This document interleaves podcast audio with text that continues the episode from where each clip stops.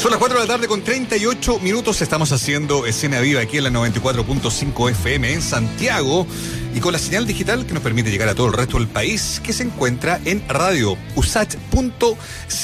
Suena la guitarra fuerte, suena el rock, suena el rock republicano de Los Carrera, un proyecto que nace el año 2018 precisamente con la idea de mezclar contenido con ese género que tanto nos gusta a nosotros que tenemos esta edad, del rock, ¿no? Y este conjunto ha ido ganando espacio, ha ido em, eh, sumando también repertorio y ayer miércoles estrenaron el video de un single llamado Próxima Guerra que es lo que ustedes están escuchando de fondo en el canal de YouTube del conjunto, ahí fue el estreno. Es básicamente parte de lo que va a ser República Rock Volumen 1, eh, un, nuevo trabajo que va a salir próximamente. Integrantes, militantes de este, de este conjunto son eh, personas que nosotros queremos mucho, como el gran Freddy Stock y también Carlos Albarracín, el doctor rock and roll, que a esta hora de la tarde se conecta con nosotros para contarnos más sobre este proyecto. Freddy y Carlos, ¿cómo están? Bienvenidos a Escena Viva. Hola Mauricio, hola Muriel. ¿Cómo les va? ¿Cómo está Carlos Mandi? Ahí se escucha a Carlos. Y un poco más lejos. Ahí está Carlos. Ahí, ahí, está Carlos, se escucha. Perfecto. Oye, estoy nervioso. ¿Por qué ¿Estás nervioso? Pero, sí. Porque estoy en el rol de, de, hablar de música, de rock, pero de la banda que uno que uno tiene junto a Carlos, junto a Roberto y también eh, al Pipe, al, al, bajista Pipe Alcázar. Así que es otro rol, así que estoy nervioso. El distinto escenario. ¿Es correcto decir, Frey, que este proyecto nace precisamente con la idea, su nombre lo dice, Los Carreras, de ir mezclando contenido, de ir mezclando el rock? El gusto por el rock está muy declarado desde el comienzo, pero en términos de las letras y sobre todo con esta canción se empieza a consolidar un poco la idea también de ir dotando una, de, un, de un texto especial a las melodías de, de Los Carreras, ¿no? Sí, bueno, cada, cada uno de la banda me imagino que lo ve desde ese punto de vista. Yo lo, no lo puedo dejar de verlo como periodista. Entonces, para mí es una forma también de comunicación, como así veo el rock desde que nació, ¿no? Como tal, como movimiento político de posguerra. Así que eh, las letras en general, ¿no? De nuestra banda eh, hablan de actualidad, hablan de, de sentimiento, de emociones, pero también de lo que está ocurriendo en el país, ¿no? Como la canción que escuchamos de fondo, claro. que se la hicimos cariñosamente a un, a un presidente imaginario, de un país imaginario y de un oasis imaginario, ¿no? Que se llama Taretener. Qué buena. Qué buena. Oye, eh, Freddy y Carlos, en realidad, para que también te sumes también, Carlos, ahí a, a, a las respuestas, a, a, los comentarios de lo que significa también eh, tener este espacio para pa poder decir más de una cosa eh, a un presidente imaginario, entre comillas. Eh, es una, una, tribuna interesante también, siempre la música, como dice Freddy, eh, pero que también tiene que ver como, con, cómo se van, em, no sé, pues tomando en serio otros, otros discursos, otras maneras de comunicar. ¿cómo, ¿cómo, sienten que ha ido em, amalgamando un poco el tema al interior de la banda con esto y con Próxima Guerra también, que ya conocimos? Voy yo, Freddy. Dale. Vaya. ya, tiene que ver con, eh, bueno, lo de nosotros es, es, el hard rock. Un clásico hard rock desde el punto de vista de la, de la estructura de la música. Del estilo. Pero como, co claro, como decía Freddy, eh, teníamos que ver cómo abordar la banda de rock. O sea, fue concebida como una banda de rock para decir cosas que nos pasaban dentro de, de, de nuestros procesos personales, por una parte, pero también... Eh, cómo nos afecta el entorno de nuestro tiempo. Creo que creemos, dentro de conversaciones que hemos tenido como banda, con Frey, eh, qué, es lo que era rock para nosotros, qué era el rock que nos movía, qué es lo que tal vez el rock había estado perdiendo, haciéndose complaciente, fue eso. Eh, prender, un, prender una luz con las cosas que están pasando. Bueno, en Chile es súper fácil darse cuenta porque tenemos un solo problema, que es una oligarquía que tiene oprimida al resto del, de, de los de, los, de los compatriotas, ¿te fijas? Entonces no es tan difícil hacerlo.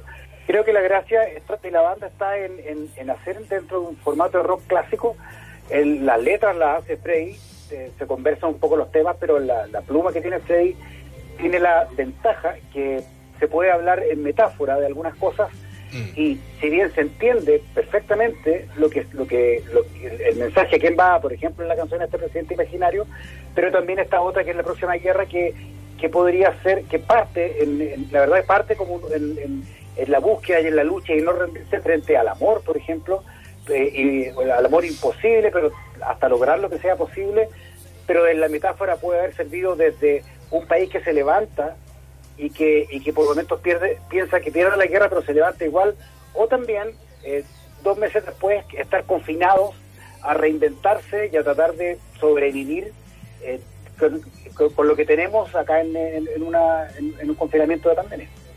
Es interesante lo que dice Carlos. Vuelvo a ti, Freddy, porque claro, se fuese una idea ya más o menos clara en esta en estos minutos de conversación. Somos muchos los que pensamos que el rock en, Chile en particular, en algún momento dejó de ser lo que siempre fue, eh, un espacio de contracultura, un espacio de, opinión, un espacio incluso político, ¿no? Y uno pudo percibir que, por ejemplo, otro género eh, tan antagónico como el género del pop, empezó a abrazar esa bandera, empezó a, hacerse cargo de ciertos contenidos que eran urgentes. El rock empezó a caer en una cierta eh, frivolidad, una, una falta de contenido, digamos.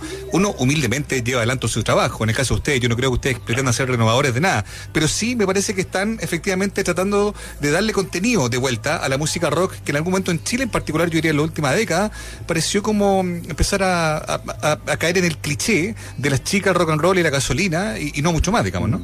Sí, fíjate que eso, tú dices tan cierto, eh, Mauricio, que tiene que ver también con la, con la dictadura, ¿no? Mató muchas cosas la dictadura, pero también ese contenido del, del rock. Estoy terminando un libro con la historia de Víctor Jara, lo entrego la próxima semana, de hecho. ¡Qué buena! Y Víctor Jara eh, quedó pendiente dentro de, con su asesinato este acercamiento que estaba haciendo Víctor Jara entre el contenido social y el rock, ¿no? Eh, el acercamiento con los blobs, por ejemplo, en el derecho de vivir en paz, eh, no es casualidad, ¿no? Y él quería hacer un nuevo sello discográfico eh, al, a la par de lo que era DICAP, de la, del comunismo, porque quería hacer también eh, más miradas de lo que estaba ocurriendo y estaba muy interesado en el rock and roll Víctor Jara. Bueno, termina esto y caemos en la noche grande de la de, espesa de una dictadura y recién con los prisioneros, fíjate, eh, se logra hacer este cruce, pero los prisioneros eran más pop que rock, sin duda, ¿no? Sobre todo después de los segundos y terceros discos, eh, bueno, en la cultura azul no tanto, pero, pero en general eran, un, eran más de teclado, ¿no? Que, que, nada, de sintetizadores en la época. Por lo tanto, claro, eh, hay un debe quizás del rock en general de este contenido, pero creo que desde hace unos, no sé, 15 años más o menos, 20, se viene ¿no? recuperando esa, esa brecha que quiso abrir Víctor Jara eh, poco antes de su asesinato.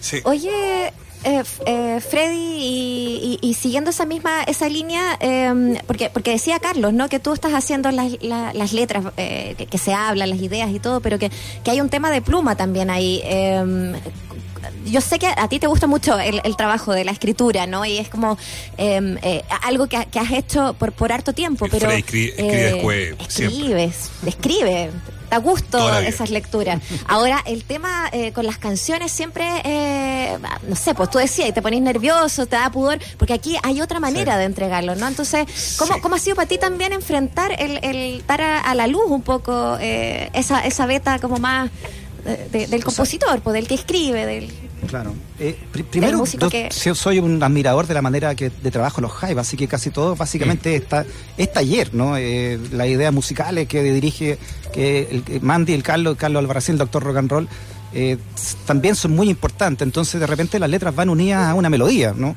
Eh, y de repente conversamos un concepto y decimos, pucha, ¿qué tal si hacemos una canción de esto o de esto otro? Y ahí las vamos pimponeando, ¿no? Pero, pero ahora en lo personal, el, periodismo es, muy rico y, nosotros que somos más viejos con esto, Mauro, eh, que cuando nosotros estudiamos había como una forma muy lineal de hacer periodismo. Mm. Y ahora con la nueva tecnología y, y todo lo que ha ocurrido a partir de la expresión y la comunicación, creo que perfectamente podría tomarse una banda de rock como un medio periodístico también, ¿no? De, de expresar muchas cosas. De decir cosas.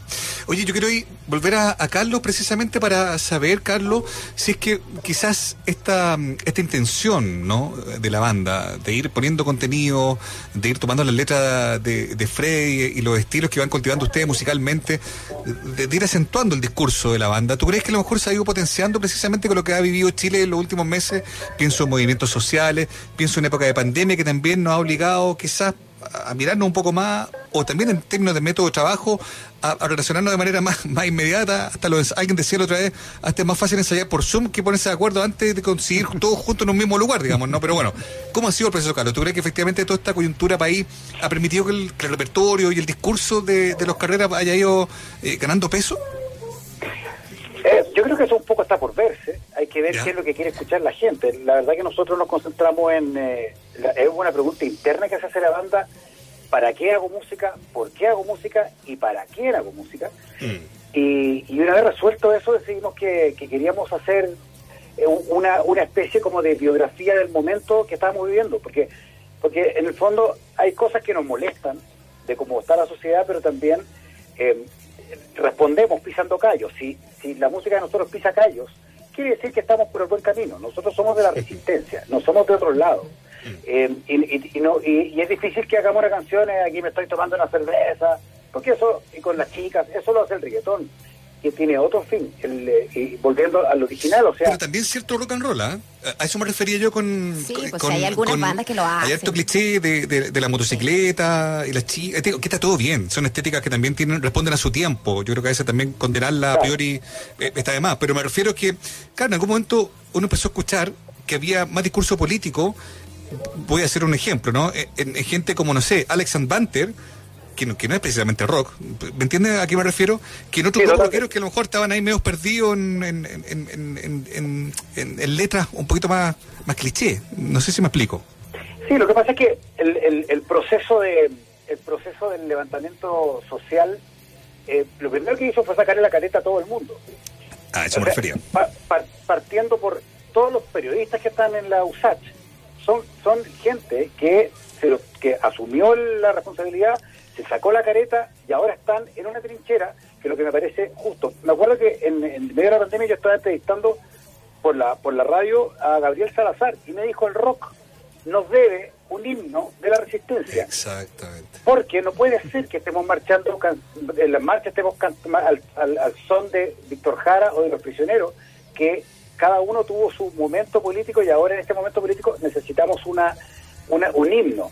Bueno, yo creo que es un momento, estos momentos de, de, revuelta y estos momentos de crisis es donde, donde podría salir algo. Pero estoy hablando un poco de los carreras, estoy hablando de que esperemos que salga esa canción, que el rock se la tome en serio. También, eh, hablando un poco del rock chileno, creo que la última banda que sacó un, un himno al, al cancionero popular, ni siquiera de resistencia, una que aportó con el cancionero popular, ese cancionero que se sabe, mi abuelita, tu papá, mi hermana, eh, cualquiera que sea, Claro. fueron los bunkers. Sí, Y, eso- y el último, y, y- y del álbum del 2005, o sea, han pasado 15 años. Creo que nosotros nos vamos con- cuando vamos por, por la vida con Freddy, con los carreras, como los eh, como, lo- como las puntas de lanza de esta este nuevo camino. Simplemente nosotros tomamos y, y decimos, creo que es lo que debemos hacer. Porque uno, porque nos nace desde adentro, de las entrañas, decir esto. ¿no? Ese es un camino. El otro es decir, mira, aprovechemos esto y, tratemos de, su- de subirnos al... Cada uno tendrá su, su, su motivación para hacer rock o ser música, lo que me decía de Alex Zambanter. Eh, yo creo que desde la desde, desde, Alex Zambanter, de su esencia, ya con su condicio- condición sexual o su, o su preferencia sexual, ya es de la resistencia en un país como este. Eso es ser muy rockero. Sí, a eso me refería con la actitud. Si el rock es actitud, esa actitud pareciera haber, haberse perdido. Claro. Y por eso es muy valioso lo que están haciendo ustedes, chiquillos.